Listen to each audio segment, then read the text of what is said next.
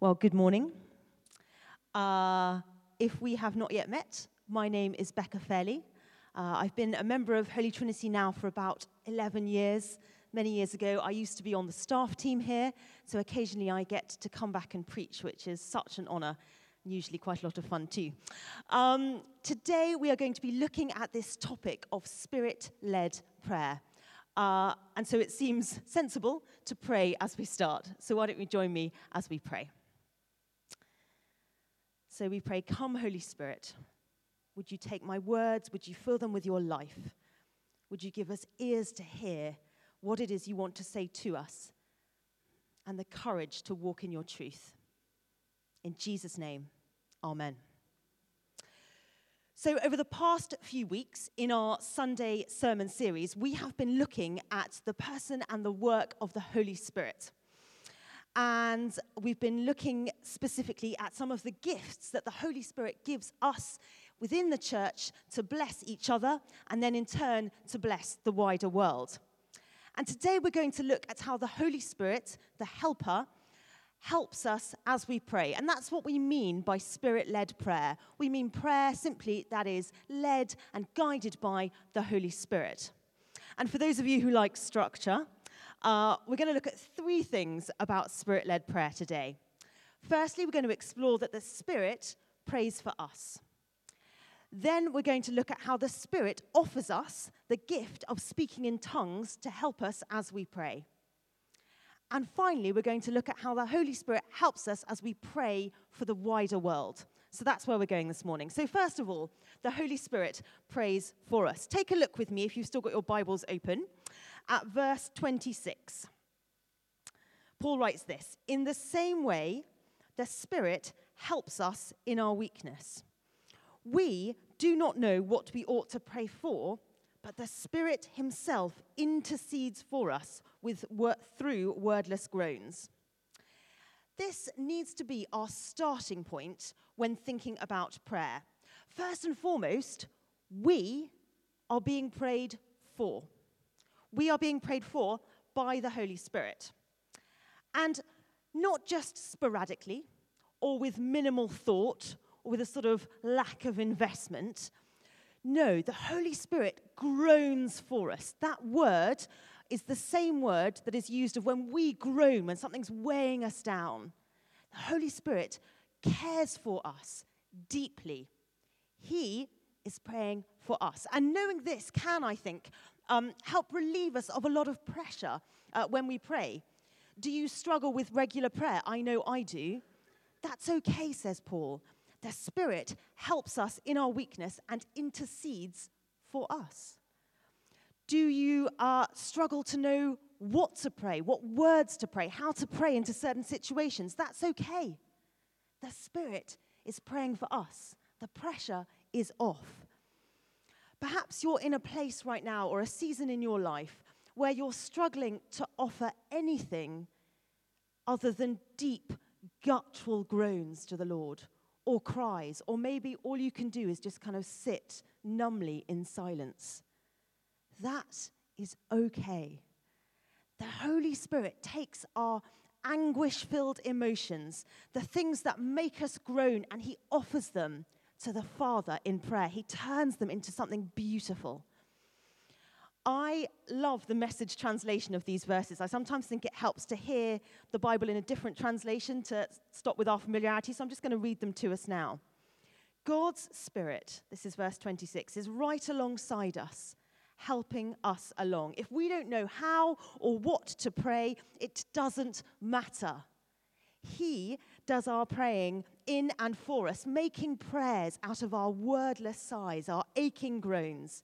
He knows us far better than we know ourselves.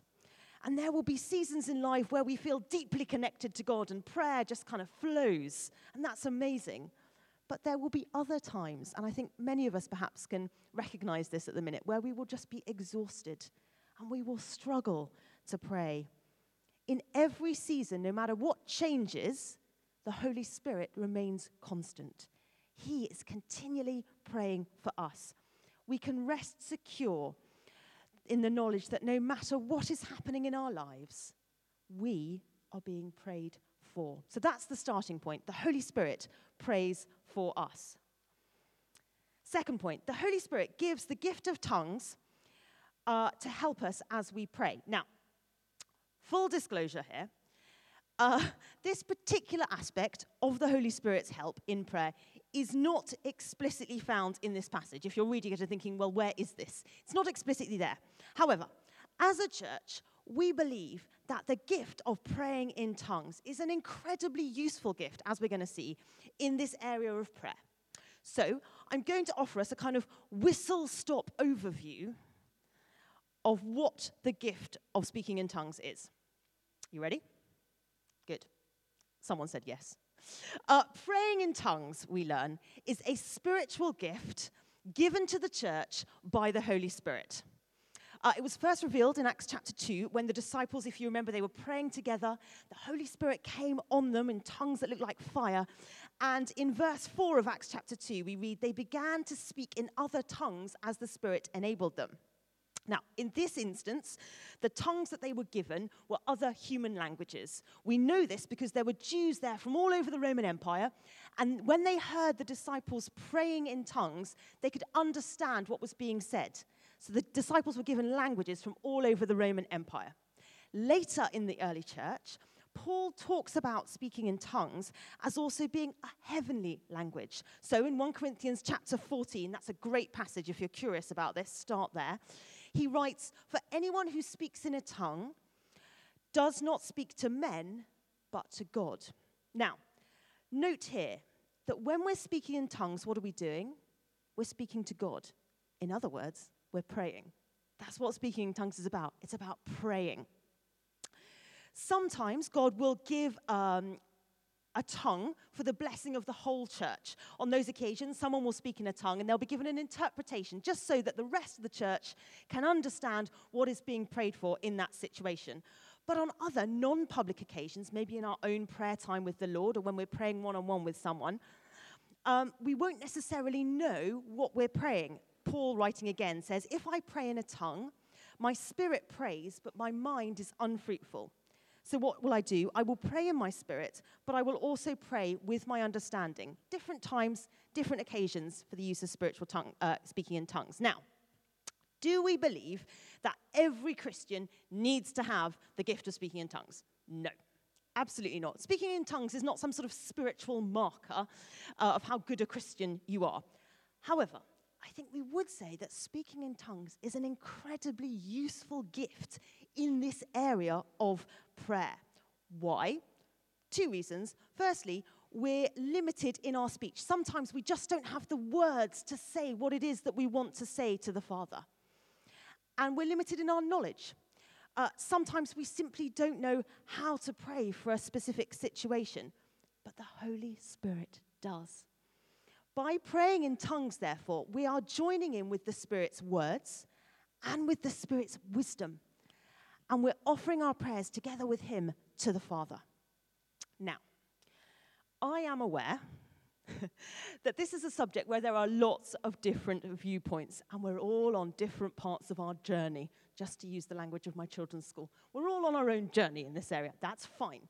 Some of you will have heard the term speaking in tongues, and you would have tensed up immediately, and you will be anxiously waiting for this sermon to finish. Others of you will be frustrated because you're desperate for the gift of tongues, and it hasn't yet happened. And others of you will be like, I am on board, I am ready, let's do this now, Becca. Facing that array of different positions is super fun for a preacher. So I thought what I'd do is I'd like to share a little of my own journey in this area of speaking in tongues, mostly because in this sermon series, I have loved hearing our vicar Stuart's stories about his experiences in the different spiritual gifts. And kind of when in doubt, follow your vicar and Jesus, not necessarily in that order. So that's what I'm going to do today. So I grew up in a cessationist church, which means that the church that I grew up in taught that the sign gifts, speaking in tongues, healing, prophecy, were only given by the Holy Spirit to the early church. When we received the full body of Scripture, they taught we don't need these gifts anymore. And so the Holy Spirit just stopped giving them to the church. That was my background. And so as an 18-year-old, I arrived here at Cambridge to study theology, deeply secure in my theological beliefs, as only an 18-year-old undergraduate can be. And very early on in the first term, I was having dinner with some members of our Christian Union in our college, and I sort of casually, and yet with a certain arrogance, said, well, everyone knows that speaking in tongues is not for today. Like, no one gets the gift of speaking in tongues. And one by one, just so happened on that particular occasion, that every single person round the table just said, quite calmly, well, I do. At which point, my mission became very, very clear. The Lord had clearly sent me to that college to kind of not convert these people. I did believe they were Christians, but really just show them the error of their ways. Now, it probably won't surprise you, as I'm doing a sermon on speaking in tongues, to learn that I was not particularly successful in that endeavor. I spent the next 4 years doing a lot of talking, as you do when you're an undergrad, but really debating this subject. I read the Bible a lot. I listened to sermons, huge amounts of study. And at the end of that kind of period of time, I reached the frankly inconvenient conclusion, actually, if I'm being honest, that I was wrong. That actually, I think God did give sign and does give sign gifts to the church today. And not only that, I reached the point where I could see how useful the gift of speaking in tongues was, and I wanted it. That's a huge leap on that particular journey for me. So that's where I was. Now, at that time, I'd finished my undergraduate degree. I was training to be a teacher, and I was on placement, and my placement was an hour away. And so I had an hour each day in my car by myself, and I thought, possibly not that wisely, this would be the perfect time to ask for the gift of tongues. Not sure that driving at 60 miles an hour on your own on a country road is the perfect time to receive the gift of tongues, but this is what I decided to do. So I set off one morning, I didn't put on the radio, got myself into a sort of holy place, and I said, okay, Lord, I am ready to receive the gift of tongues. Now, I didn't close my eyes, I'm not that stupid, but I did sort of hold firmly with one hand on the steering wheel, and with the other I sort of balanced it. You know, I was willing to receive the gift of tongues whilst driving along the road. And I waited, and absolutely nothing happened. Probably not a surprise. And I have to say, I was a little bit irritated by that. I was like, Lord, this has been an emotional journey for me. I finally got to this point. I've changed my viewpoint. I am ready for you to bless me. I am expectant. And you are not. I was a little bit miffed by that. So that's where that was. Nothing happened. Didn't receive the gift of tongues. A few months later, it was Easter, went up to visit my aunt and uncle who attended a large charismatic church. They were the sort of black sheep of the family. And I went with them to a church service. Very great service. At the end of the service, nothing to do with speaking in tongues, incidentally, the pastor stood up as the worship band were playing, and he said, I just feel that there might be one or two people here who might really want to receive the gift of tongues. If that's you, come down to the front and we'll pray for you. Now, this made me deeply uncomfortable for two reasons. Firstly, hate going to the front of church. Very large church, didn't know anyone, very awkward. And secondly, it had been drilled into me that it was Easter lunch and we were on a tight timetable. The lamb needed to come out of the oven, and so we had to leave quickly at the end of the service. And I was sort of panicking, thinking, well, I can't go up to receive the gift of tongues because, well, there's lamb. However, the pressure mountain, I just thought, no, I think this is God. I think I need to do this. So I sort of scooched past my two brothers, who were looking frankly alarmed that I was stepping forward, and my aunt and uncle, who were sort of grinning like Cheshire cats with sort of knowing smiles, walked up to the front of church. The worship band were playing, and I stood there, and no one came to me. Awful. All worshipping, and I was just like this. So then you try and sort of act kind of casual, just hanging out at the front of church. Anyway, eventually, I caught the eye of a little elderly couple on the front row. They were little, actually. They were very, very short. And the man mouthed to me, would you like prayer? And I resisted the urge to be sarcastic at that moment. No, I'm just standing here for fun. And instead I went, yes, thank you very much. So they both came over to me. little man on this side, little lady on this side. And I said, look, I'd really like to receive the gift of tongues. They said, okay. And they sort of put an arm on either side, and they started praying for me. After about 5 minutes, I, with a sinking realization, realized two things. One, it wasn't happening again. And two, these people were really committed to me receiving the gift of tongues, i.e., they weren't going to be letting me go until I got this. And I could just feel the service was ending. I was thinking about the lamb. I was thinking, oh, good grief. And in that moment, I vividly remember it, I was like, I'm going to have to fake the gift of tongues. This is the only way I'm getting out of this. So I prayed, Lord, for what I'm about to do, I'm so sorry. And I was just opening my mouth to fake it. And the worship band started to play really loudly, as only the worship band can. It was fine, but they were really loud. And I was sort of zoned out to hear that. And then when I sort of zoned back in, I could hear the little old man praying for me in tongues on this side. I could hear the little old lady on this side praying for me in tongues. And suddenly, I could hear a third voice praying in tongues. I took a moment, and then I realized it was me. I wasn't faking it. It was amazing. And they were like grinning, and it was wonderful, and we were in time for the lamb, so, you know, that was all good. And just to finish that story, actually, I later found out through my uncle that that particular little old couple themselves came from a cessationist background.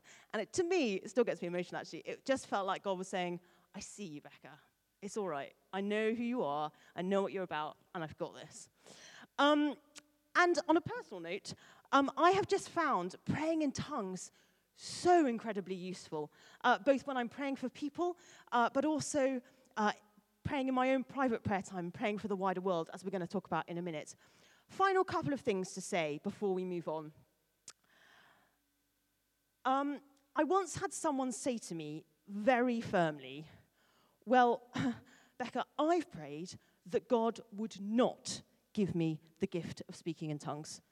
I find it weird, and I don't want it. And I felt like saying, I didn't, but I felt like saying, well, look, I've got some good news, and I've got some bad news for you. The good news is, I'm fairly sure God will answer that prayer. The bad news is, I'm fairly sure God will answer that prayer. You see, the Holy Spirit is described as a helper. He's described as our comforter, our guide, our teacher, but he is never, ever, ever described as a dictator.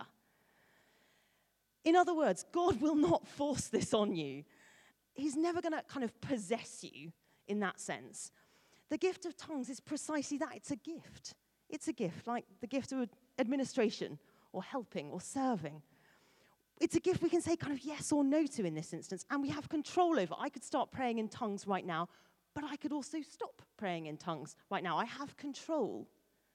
God's a God of order, not disorder. The Holy Spirit works with me to pray. He helps me. And a final thing to say is you can trust God. He's our good Father who gives good gifts. And tongues is no exception to that. If you're curious, you'll want to learn more, I'd really recommend this book, actually. Everyday Supernatural. I think Stuart might have recommended it in a previous sermon. I borrowed it and have read it, and it's brilliant and really quite funny, which is probably why I like it. Andy and Mike, who are both pastors of a church called Soul Survivor, both write about how they receive the gift of tongues in this book. And as you would expect, it's also very funny. And it's just sort of gentle and well done. I thoroughly recommend it if you're curious and want to explore more. Anyway, Andy writes in this book, never forget that the gift of tongues isn't a thing we do. It's a conversation with a person. It's a form of prayer. It's all about relationship. It's all about relationship. So we've seen that the Holy Spirit prays for us, and we've seen that one of the ways the Holy Spirit helps us in prayer is by giving us the gift of tongues. The final point I'd like to think about is this. The Holy Spirit helps us pray for the world. It's very easy, I think, to think about prayer, particularly using verses 26 and 27 of this passage, and take quite an individualistic approach to prayer. You know, the Spirit's helping me when I don't know what to pray about my life situation. And let's be clear, as we said in point one, that is true. The Holy Spirit is interceding for us. But I asked our reading to start at verse 22 because I want us to be reminded that Spirit-led prayer is also about praying for the wider world, a world that is groaning. This is a passage about suffering. Paul writes that creation is groaning. Why? Because things are not how they should be. There are disasters, there is disease, there is death in our world, there is suffering. But, continues Paul, this suffering that we all experience, creation and all of us living within creation, we all experience it, won't last. This suffering won't last. Paul uses the image of a woman in labor to explain that whilst the pain we all experience is real, never try telling a woman in labor that it's not real pain, it's all in her head, top tip. The pain is real, but it's time limited. The pain's real, but it's time limited. There will come a day, writes Paul, when one day God will redeem this world and make things how they were always meant to be. So there is hope. But what happens in the meantime? What happens when we know the hope's coming, but it's not here yet? We know there's going to be healing and redemption, but at the minute we suffer, we groan. What do we do in that meantime? Well, we pray. We pray for God's kingdom to come on earth as it is in heaven, as Jesus taught us.